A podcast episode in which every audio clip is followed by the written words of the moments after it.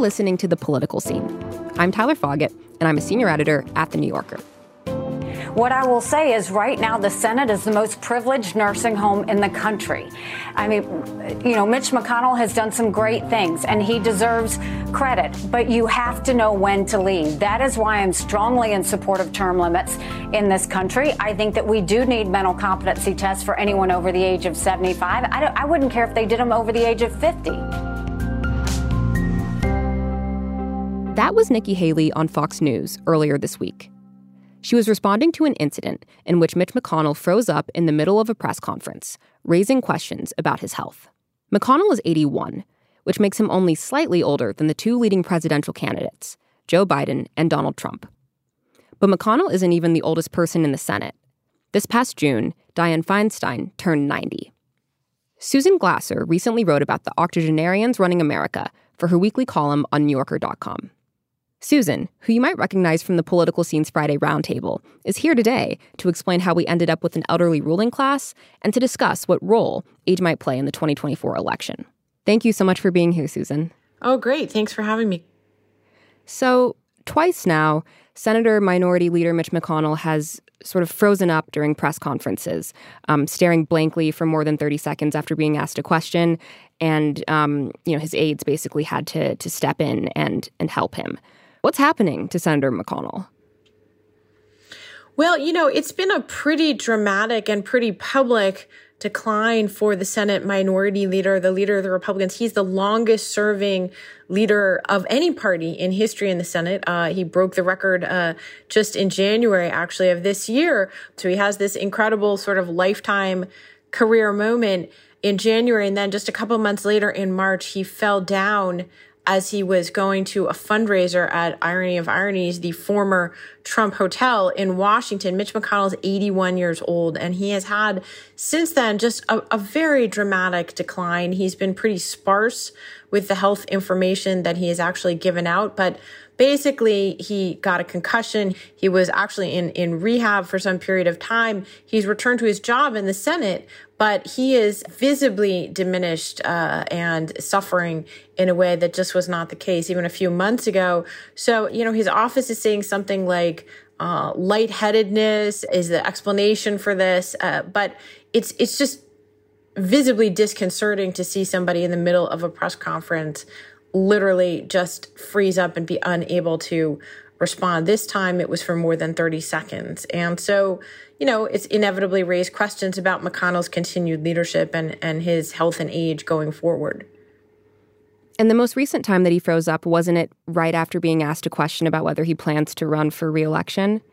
Well, that's right. Irony of ironies. He, he's he's up for reelection uh, you know, basically in the next midterm election, so in the 2026 election cycle. So there's a, a few years to go. You know, Washington is an unforgiving town. Uh, once you have even the, the appearance of a being a lame duck in any way, I'm going to mix the metaphors here, but the uh, the, the knives are out. So you recently wrote um, a piece about this, and in that piece, you say that McConnell's decline comes at an awkward time for Republicans um, because they've basically been planning on making President Biden's age a major talking point in the 2024 election. I mean, do you think that what's happening to McConnell is going to make them shift strategies in order to kind of um, distract people from this question of aging politicians, or are, are you mostly just anticipating like a lot of hypocrisy in terms of one party saying that you know Biden's too old while protecting McConnell? Well, look, first of all, let's just say that the optics are not good, right? It, it certainly, you know, requires some uh, gymnastics to make an age-based case against Joe Biden. At the same time, Mitch McConnell is the leader of uh, the Senate GOP. Because whatever you think of Joe Biden, it's hard to argue that at the moment, at least, that he is not a, you know, practically a picture of physical health uh, when compared with Mitch McConnell, much more vigorous, often photographed exercising, bike riding, things like that. Uh, and that is a contrast with McConnell. However, here's what I would say like, assuming that Donald Trump is the Republican nominee, and let's be real, he appears to be not only stampeding toward the Republican nomination, but so far ahead, it's hard to say that he has any viable challengers at the moment for the Republican nomination. Donald Trump there's maybe one person he he loathes in politics more than Joe Biden, and that's Mitch McConnell. Uh, and the reason is he he sees McConnell as sort of a traitor, a turncoat. Uh, they have not famously have not spoken with each other since Mitch McConnell uh, went to the Senate floor in December of 2020 and congratulated Joe Biden for winning the election that Donald Trump still untruthfully claims he lost. Uh, there's nobody that Trump excoriates more than Mitch McConnell. Uh, you know, when I did two interviews with him uh, for the book that that my husband Peter and I did last year on Trump, literally he just unprovoked, you know, in the middle of conversations would would bring up McConnell and start attacking him.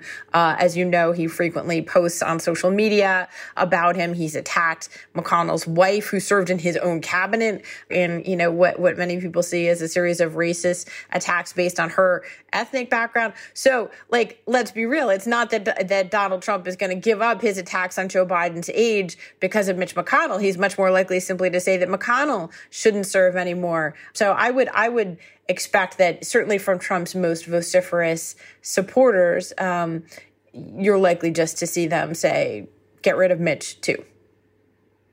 Have you seen Trump trying to make the age argument against Biden as well? I, I vaguely remember um, some quote where he basically said, like, oh, Biden isn't that old. Like, you know, 80 is just, you know, when you're just getting started or something like that. Oh, no, it's definitely at the core of his campaign. Uh, remember, he first labeled uh, Joe Biden Sleepy Joe Biden during the 2020 campaign. In fact, it's uh, another sort of Trump, uh, arguably brilliant marketing job. He he took Biden, who at the time, you know, this was four years ago. I think he appeared to be much more vigorous than Trump, and that was probably an advantage that Biden had in that campaign. But even back in the 2020 race, you had Trump labeling him Sleepy Joe Biden, and uh, I, I think that that impression of Biden has really taken hold. And by the way, among Democrats and independents, as well as Republicans, there's just now a very broad consensus, if you look at the polls, uh, that Americans have just come to the conclusion that Biden is too old to serve another term as president. And that is probably one of the biggest single factors impeding his uh, bid for a second term. Yeah, you mentioned this in your piece that there was this poll where voters were asked basically what the first word that springs to mind is when, um, you know, Biden is brought up, and I think the largest percentage of responses said, you know, old, outdated, elderly, aging, dementia. I mean, why is that that the sleepy Joe Biden thing, um, you know, didn't work when Trump ran against him the first time, but seems to be, you know, sort of taking hold now? Yeah, I think that's a good question. Uh, Biden has not had a kind of visible uh, health problem like Mitch McConnell. He hasn't uh, had any kind of dramatic diminution, but I would say that he has had a very visible four years worth of aging since since the last four years. Yeah. But certainly, uh, Biden looks his age at this point. He is not a young looking eighty, uh, and uh, Americans have an idea, I guess, of what leadership constitutes. And you know, it is interesting because actually they they conducted surveys in 2020 in which they asked the question about age. And at that time, Biden had an advantage, at least in some of the polls, over Trump. So it was actually seen that, hmm. that Trump was the person for whom age was the bigger liability. I guess my view, it's impossible to know, of course, is that, you know, with, with Trump, in part, we're looking at a kind of a, a hierarchy of problems uh, question here. I, I suspect that it's not so much that voters don't think that Trump's age is a problem. He is, after all, 77 years old. And were he to be elected instead of Biden in 2024, he would be the oldest president in American history, except for Joe Biden. So I don't think voters think that Trump is young and fit and, and healthy and up to the job as much as they have bigger concerns. His untruthfulness, his alleged criminality, his attacks on the American constitutional system, uh, concerns that um, are very much the case not only for Democrats, but many independents as well about his mental health and stability. And so, uh, you know, it's more a question of like what pick your poison, I think, with, with Donald Trump. Yeah, I could almost imagine us talking a lot more about his age were it not for the fact that Trump is facing, you know, four trials now, and that's sort of become the, the focus of the news cycle. I mean, one thing I've been wondering about is whether Trump also just does a better job of like emitting like a, a certain kind of youthfulness or just kind of like playing the part Um, I mean, I, I wonder if it has something to do with like his sort of level of aggression too, and the way that he's so active on social media and almost um, can give the appearance of someone um, who's young, despite the fact that he is obviously quite old. Yeah, I think aggression is probably uh, is a good word for Trump's overall public persona. I, there's no scenario in which he comes across as young, but there definitely is, I think, a lot of effort that goes in on Trump's part to projecting a certain aura of strength and toughness and, you know, kind of overall vigor.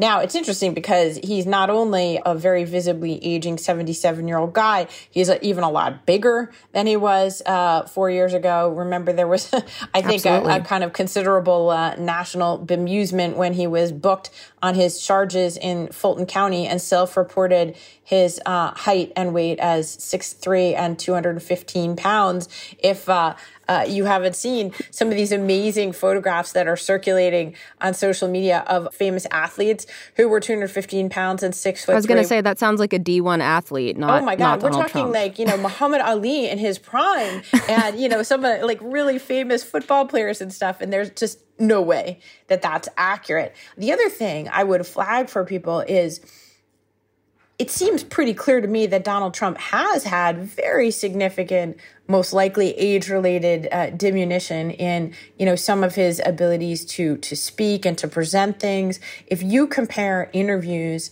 that Donald Trump did, you know, back in his sort of heyday in New York in the you know Oh, 1980s yeah. and 1990s. I was watching an Oprah interview the other day. It's like not only is he just so much more coherent and with it, but also it's it's like he doesn't even have the same voice anymore.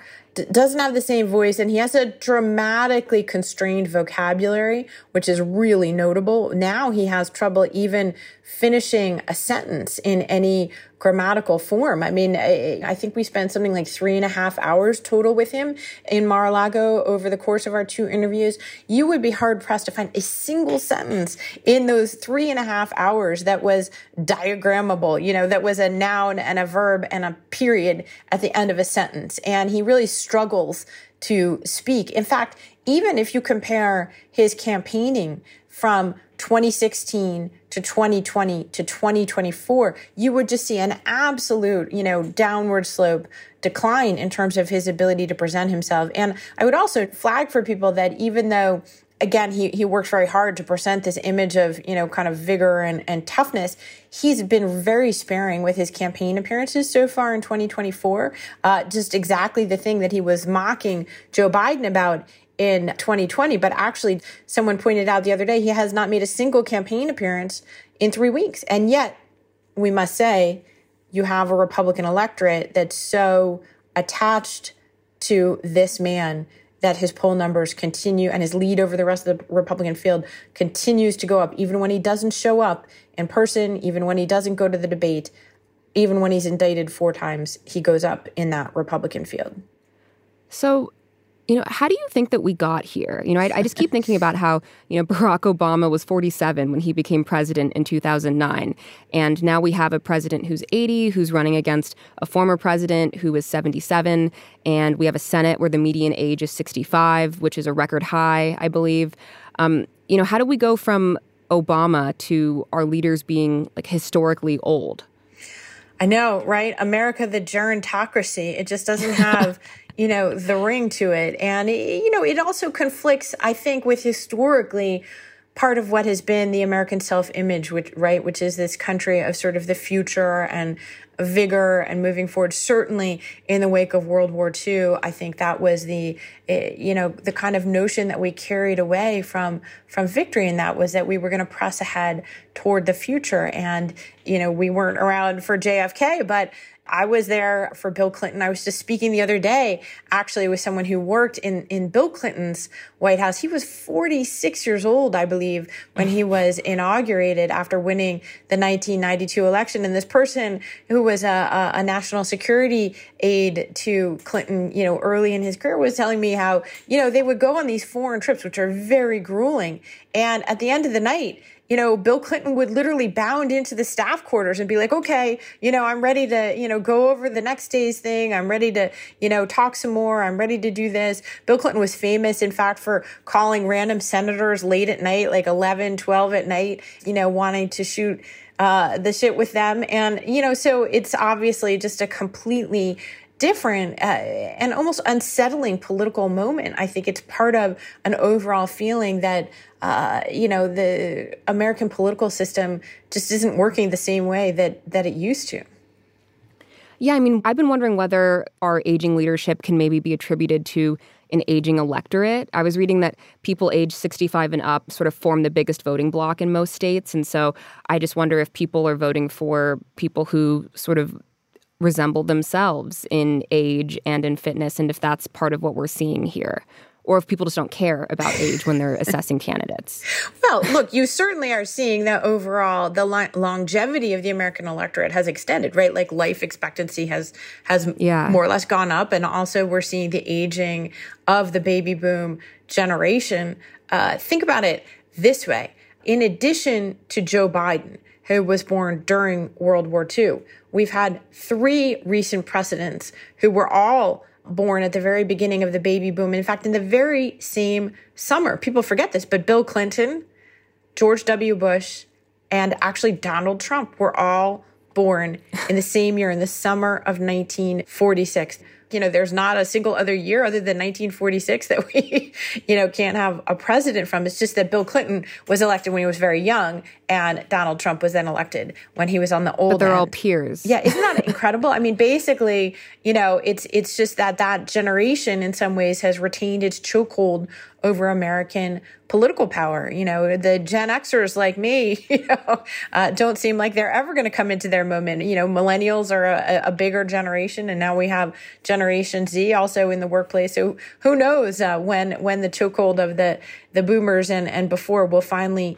be broken. Um, look, younger people have always voted in relatively lower percentages than older people. That's that's been a political fact in American life for quite some time, but you know, in many ways, in fact, the election once again could turn on whether or not Democrats who have a disproportionate share of support from younger voters, whether they can maintain the enthusiasm of those voters who actually have voted. Uh, in a, you've seen a bit of an uptick in recent elections as the stakes have gone up. But, you know, younger voters are not wild uh, about Joe Biden. They're not wild about the prospect of having an 80 year old president who, by the way, if Biden is reelected, forget about how old he would be at the beginning of his second term. He would be 86 years old at the end of his second term. That's unsettling to, to many different cohorts of Americans. Thank you so much for that, Susan. We're going to take a quick break. We'll have more with Susan Glasser on the political scene from The New Yorker in just a minute. Hi, it's David Remnick. If you're enjoying this podcast, you might enjoy even more of what The New Yorker has to offer. Becoming a subscriber gives you unlimited access to The New Yorker, including Pulitzer Prize winning reporting, insightful cultural commentary, and fiction and poetry. You'll also enjoy our delightful cartoons, crossword puzzles, narrated stories, and much more. This past year, our readers were gripped by Ronan Farrow's profile of Elon Musk, Heidi Blake's extraordinary tale about Dubai's runaway princesses, and much more. Visit NewYorker.com to gain access to all this and more. Use the code POD15, P O D 1 5, to secure a 15% discount on a yearly digital subscription. That's POD 15 for a 15% discount. So, you mentioned that younger voters aren't super excited about Biden, but they were excited about Bernie, who is now 81. So, I guess when we, we talk about age being an, an issue, I mean, do you think that the main problem is the possibility of a politician like getting sick or dying during their term? Or do you think that it's more about these leaders seeming out of touch and that there's a version of Biden that, you know, with the right policies or the right kind of campaigning mode could avoid all the discourse about how old he is? Yeah, absolutely. Of course. You don't want to paint with too broad of a brush, right? Like everybody ages differently. Everybody is connected or not connected with uh, younger people's concerns differently, right? So there's nothing inherent in the age that uh, says that he's going to be out of touch with younger people today. But, you know, different groups have different kinds of concerns, probably about President Biden. And when it comes to the age issue, for many Democrats and probably for many independents, the biggest issue is not Biden's health in and of itself, but the risk factor that even inadvertently, that could contribute to Donald Trump being reelected. It increases yeah. the risks in the election. And, and, you know, that's the kind of scenario that I was writing about that I'm concerned, as I'm sure many people are, that if Biden has a Mitch McConnell moment, what if that happens late in the 2024 campaign? Imagine a scenario uh, where, he, you know, Biden has a fall going into a fundraiser as McConnell did. He gets a concussion. He freezes up in a debate with Donald Trump. He freezes up in a press conference, let's just say in October of 2024 when it's too late yeah. to do anything about it. And so even though by the numbers it's it's very unlikely that Donald Trump who having already lost two popular elections, both in 2016 and 2020, that he's suddenly going to command uh, support from millions of Americans who didn't support him previously, even though that's very unlikely.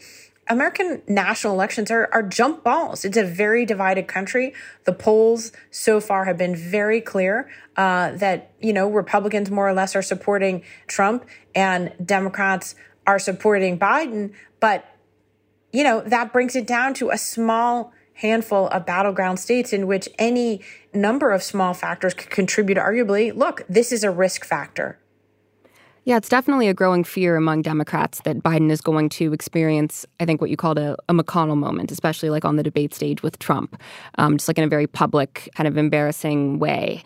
I guess I'm just wondering. I mean, this is it's something that Democrats are worried about, and yet it's not as though there has been, you know, a ton of rhetoric coming out of the party, or at least coming from Democratic politicians about, well, we need to find someone else to run, or Biden should just be a one term president. I mean, it also seems like people, for the most part, are rallying around Biden um, because he's seen as the person who has the best chance of beating Trump despite his age. So I, I guess I'm wondering if you think that we're handling this situation in the right way, whether there should have been more talk, you know, earlier on about, um, other potential candidates or whether Biden himself should have done a better job of uplifting people like Kamala Harris. Like, I've been wondering too, just sort of how much of this is on Biden not kind of lining up a successor and whether that's something we should even expect of politicians to think about.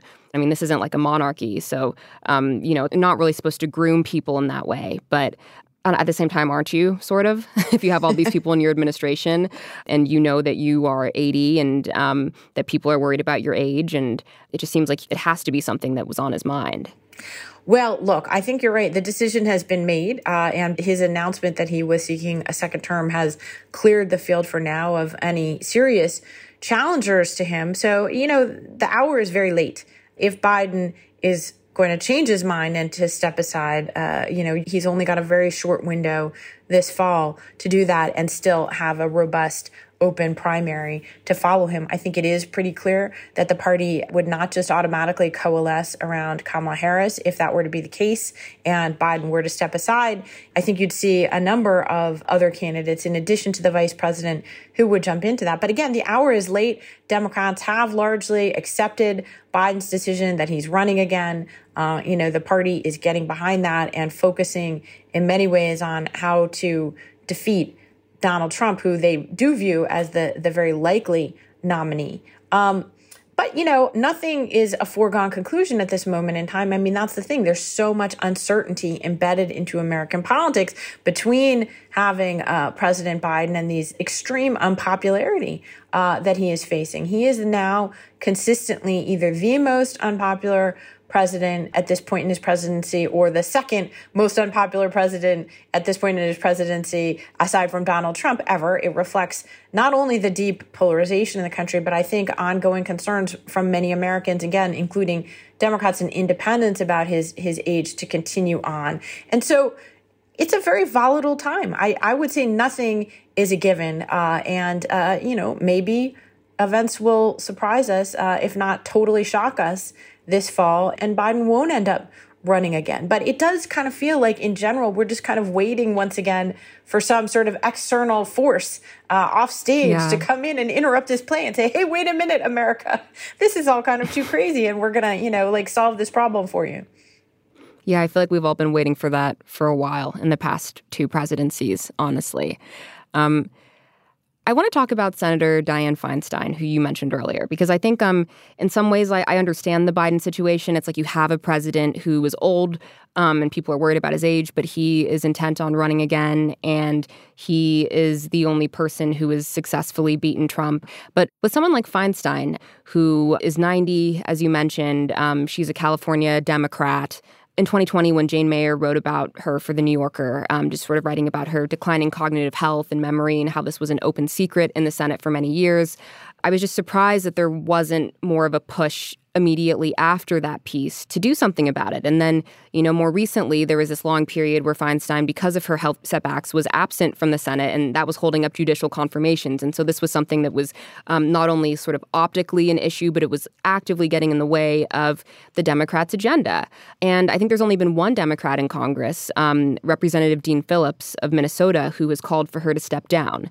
Again, Feinstein is a Democrat in California. It seems obvious to me that if she were to step down, she'd be replaced by another Democrat. Um, so why is there not more of an effort to get her to step down? I mean, are we just being, you know, respectful of our elders, or like what is what's the deal here? Yeah, no, that's that's certainly an important point. Uh, and what I would say is it's been a pretty painful and, and drawn out spectacle involving Feinstein as well. The difference is that she's not the commander in chief. She's not the president of the United States. And uh, there are, as you said, many other options. Whereas one of the risk factors for the Democratic Party is that it's not clear what their other option is that's, uh, you know, as close as they can come to a surefire winner against the nearly existential threat of Donald Trump returning to the White House, right? So the stakes are way different. Whatever you think about the importance of the Senate, the stakes are way different in the issue involving President Biden than they are with Dianne Feinstein. And there is, I have to say, a long uh, and not necessarily distinguished tradition of senators staying in the Senate long past the point at which uh, many people think they should have made a graceful exit. You know, eh, the stakes are just a lot lower. Uh, you know, in the end, you have advisors in your Senate office, they can tell you how to vote. And it's regrettable, but it's not necessarily uh, consequential in a, in a very significant way to, to the fate of the nation. And I do think that a lot of Democrats are increasingly uncomfortable with Feinstein remaining in the Senate. You know, it's it's an awkward spectacle, and I just think it tends to reinforce this narrative right now about the gerontocracy in Washington, and that's why I have Nikki Haley lumping together Dianne Feinstein, Joe Biden, and Mitch McConnell, the Republican leader of her own party in the Senate.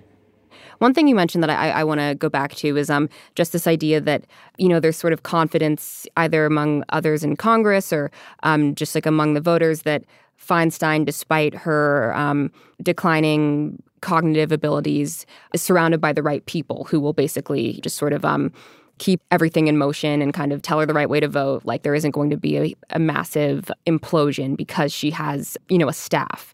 And it just makes me wonder about like whether you think that the role of politicians has changed at all, especially people in the Senate. Like if these figures who used to sort of be known for giving rousing speeches and um, coming up with like innovative policy ideas, whether they really have just turned into people who are expected to vote in a certain way, and whether that's the kind of thing that has almost facilitated gerontocracy in America is this idea that you just want someone with name recognition who you can trust to vote in a certain way, who isn't going to surprise you, and you can kind of guarantee that if um, you know they've been in office for a long time and if they have you know the same set of aides that they've had for a decade. Hmm.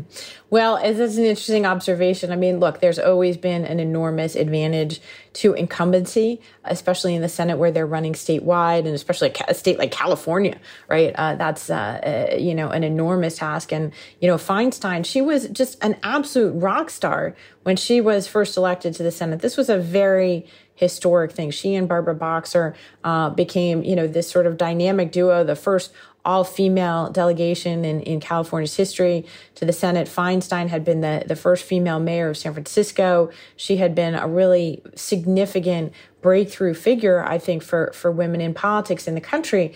Uh, that was decades ago, but she's remained a household name. It's very hard to break through in our kind of celebrified politics in this situation where having access to the media is, is so difficult. And now, of course, with the fragmenting of the media made even harder to become a universal household name. So I think, I think there's something to that observation, but you know, the extreme polarization in our politics has has been going on, you know, sort of in parallel and almost simultaneously for the last few decades with uh, the increasing celebrity culture that has infused the politics. So, you know, back when Feinstein was first elected to the Senate in the early 1990s, there were far more senators who represented states that had been won by a presidential candidate from a different party. We are now down to a mere handful uh, of those yeah. in the U.S. Senate, and I believe it's only 18 or so members in the House of Representatives who have been elected from uh, districts that went the other way in the presidential election. We are dealing with a kind of nationalized, polarized politics, and I, I think it's right to see this phenomenon uh, in that context. You know, when we talk about gerontocracy, I wonder if things are actually better in the House of Representatives than they are in the Senate. Like I was thinking about how the the top three leaders in the House, like Nancy Pelosi, who's 83, and Jim Clyburn, who I think is also 83, um, you know, they recently stepped aside for a younger generation of leadership. You know, people like Hakeem Jeffries, who's 52. Is there a sort of a different culture there, or do you think that there was um, that Pelosi and Clyburn were, were responding to political pressure? You know, we keep talking about all of these senators who won't step aside, but you know, we've seen in the House that there is a um, a precedent of doing something like this. Yeah, well, look, I mean, we would have been having the same conversation uh, and including Pelosi potentially, and it just you know just a couple years ago. So you know, she had yeah. a remarkable run, uh, you know, at, the top of the Democratic caucus in the House, including not one but two different tours as House Speaker. You know, which would tend to reinforce the idea that it's been harder and harder to have change and turnover at the top of our political parties uh, in recent decades.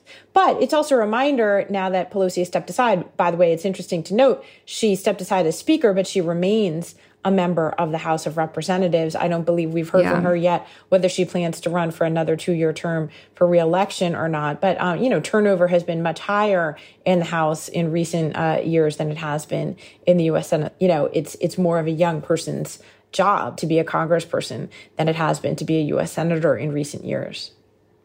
Do you think that it's time to start talking about age limits for politicians? I mean, I understand that this would require a constitutional amendment that the same thing sort of preventing term limits also like implicitly um, sort of prevents setting age limits. Um, but I've been wondering whether there could ever be enough political momentum for this kind of thing or whether um, probably not because it would have to be the politicians themselves who are um, you know kind of moving moving forward with this. Like you would need an entirely new generation of uh, of um, politicians sort of um, ushering this kind of thing forward.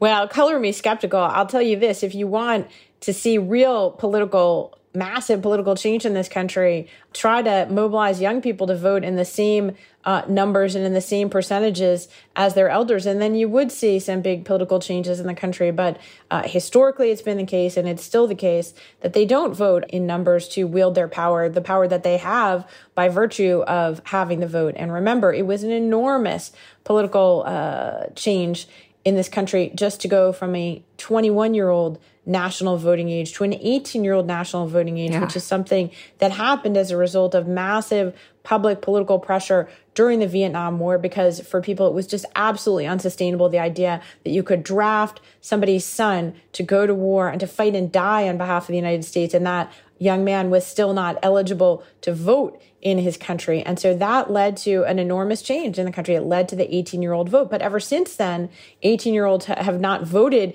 in anywhere near the numbers uh, uh, that their elders have voted. So if you want an earthquake of a political change, including far fewer older politicians, the way to go is probably just to get people to exercise the right they already have to vote.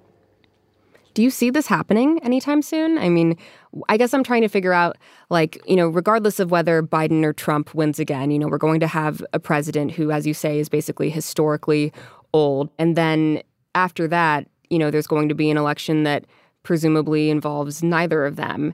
And, you know, I'm just kind of wondering what's next, like whether we need an Obama like candidate who will bring those young voters out, or whether we're going to continue seeing aging leaders run for you know the highest office in the United States. Look, I think that there is a perception that the stakes have been going up and up in American elections. Uh, that is one consequence of the Trump era ongoing in American politics. I mean, you know, look, we've never before in all of our hundreds of years of history as as a republic, we've never before had a president who sought to overturn the legitimate results of an election and to remain in power. That is a profound test of our political system, is a profound test of our constitution and you know, the fact that he has support from nearly half of the American electorate still after all of that suggests that the stakes are very, very high. One consequence of that has actually been to drive up turnout in recent elections relative to the overall trend of decline that had been happening before that. And so, you know, I think that that as people perceive the stakes and they perceive it in their urgent self-interest to preserve this democracy, they'll show up at the polls. So I don't think that anything is is forever. You know, I think that um, you know these rapid changes inside the country have suggested that it's not forever. You and I certainly would not have believed that we would be having this conversation. Yeah. You know, seven, eight, ten years ago, right? So nothing lasts forever, and maybe ten years from now we'll be talking about how many you know twenty five year olds and thirty year olds there are in our politics, and do we really have the level of, of experience that we need uh, in order to get That's things true. done in the grass is always greener, right? yeah. Well, thank you so much, Susan. I really appreciate you taking the time. Oh, it's great to speak with you. Thank you. Susan Glasser is a staff writer at The New Yorker. You can read her piece, The Twilight of Mitch McConnell and the Specter of 2024, online now. You can also hear Susan, along with Jane Mayer and Evan Osnos, discussing the biggest news out of Washington every Friday in this feed. This has been The Political Scene from The New Yorker. I'm Tyler Foggatt. The show is produced by Michelle Moses with support from Sydney Cobb. Our executive producer is Stephen Valentino. Our theme music is by Allison Leyton Brown.